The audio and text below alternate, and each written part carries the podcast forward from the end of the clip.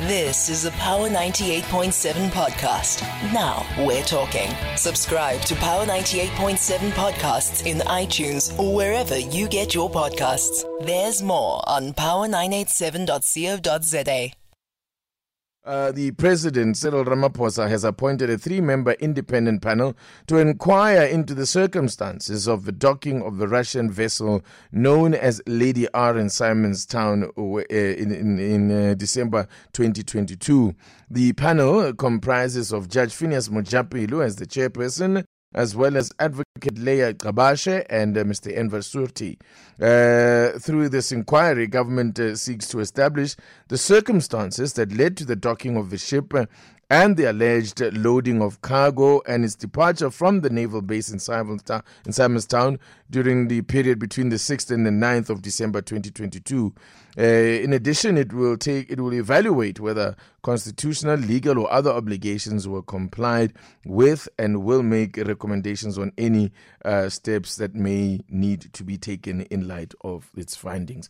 Let's speak to uh, Professor of Politics uh, at the UJ University of Johannesburg, Professor Chris Landsberg. It's good to be hearing your voice on the radio after a very, very long time. Good morning. Yeah, no, no, it's been a long time. You know, I, I felt so disempowered by Power FM. Uh, no, you put yourself into exile, Prof. I can no, guarantee you no, we have no, been searching for you high and low, but I'm delighted to have you on. Prof, let me get your perspective in terms of why is it important that we, you know, this uh, story has almost kind of gone off the news cycle. It doesn't mean that its significance has uh, waned um, just because we're no longer really talking about it as much. Why is it so important that uh, this process that the president had announced earlier now actually unfolds? Well, I, I, I can tell you if, if it has gone away um, and boiled off a bit uh, in news paper quarters. It certainly hasn't in international relations and, and, and other circles. Mm. Um, it's very interesting the statement the president made. I mean, oh, so sorry. I mean, one of the statements that mm. it's also in the public interest, right? Uh, mm. Because, as you say, it was such a dominant issue for at least two weeks. Mm. Uh, I, I, would go a step further than the president and say it's not just in the public interest, it's actually in our national interests. In mm words, if there's any veracity to the claims made by Ambassador Brigety, uh, mm.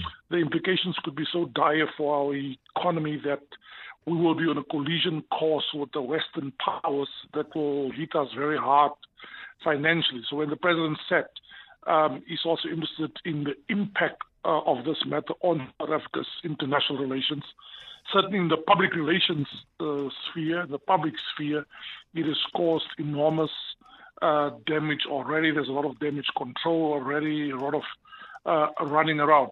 And, and and finally, TT, if it has gone away for now, it's it's certainly going to come back, and it's going to come back uh, by the time the report is released. Mm. And and my suspicion is uh, there's going to be a lot of hue and cry even when the report um, is released, mm. just in terms of the terms of reference that I've read. Mm. Um, and let's maybe let's touch a little bit on those terms of reference and for you, um, what it says. Because there's also two schools of thoughts here, with some mm. saying that. Uh, you know, it speaks volumes that our government doesn't even know what is happening at a naval base, that a defense minister could not just pick up the phone, make two calls, and establish exactly what had happened with the docking of this vessel here. So there's that one school of thought. And then there's the other that says, no, it's important that we establish the full facts and then act accordingly. Yeah. Um, so, so, so, it's very interesting that point. I will, I will, I will also give you a third school of thought, mm. having read the statement. A mm. third school of thought now is that there seemed to be somewhat a slight backing down um, from the original promise made by the president. So let me just try to remind what remind myself and yourself what the president said in Parliament when John Steenhuisen planted that clearly, carefully coordinated question during a load shedding session, right? A mm. session to deal with load shedding. The president went to the extent of saying we will also work very closely with the American intelligence services. Our intelligence services will work very closely with the American intelligence services to get to the bottom of this thing. And then the president um, announced the inquiry. Now, mm. let's um, let's just go to uh, your your schools of thought. Mm. I, I agree with you that I think by now government knows what happened. By now the government know. Mm. Um, I can tell you for a fact that I know that uh, international relations DIRCO, who's coming for so much flack, Mm. they feel it's so unfair that they have the flack over a military issue Mm. that DIRCO is busy doing their own homework. I suspect defense is doing their own work and so on. And just on that point, let me say to you, we have these clusters in government, right? We've got the security cluster. The question is, um, were they all involved when when this happened? What the president does not dispute in the statement is that Lady R arrived in South Mm. Africa. What the president does not further dispute, it went to Simonstown. So now the president says we want to get to the bottom of who knew what, who knew when the ship is coming, who gave the clearing for it to go to Simonstown. Suppose the unanswered question that we are all interested in is, um, to quote Vincent and the president, uh, Vincent Gwenya and the president, what was offloaded or onloaded? And furthermore, whether constitutional principles, norms were violated. So if something happened, who violated our legal uh, and constitutional obligations? So, let me, uh, if I could hazard a guess, the question now is not um, whether the president knew or did not know.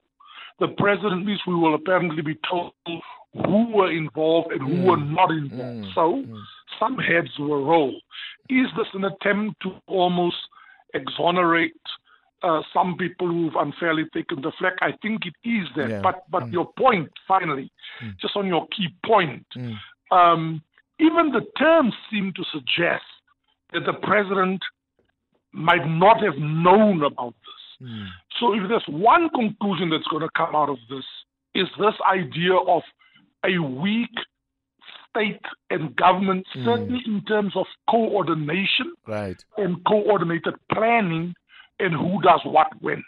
And in as far as inter- how the international community views this, particularly those that, uh, in inverted commas, blew the whistle, the United States here, have they already taken a position or will they be watching with keen interest to, see what comes out of this investigation? Well, well I mean, um, have they taken a position? I suppose the easy answer to your question is they have their own intelligence. There's no way. There's no way, TT, Mm. that um, that was um, as as one commentator yesterday put it, there was a rogue ambassador going rogue and just did what he did.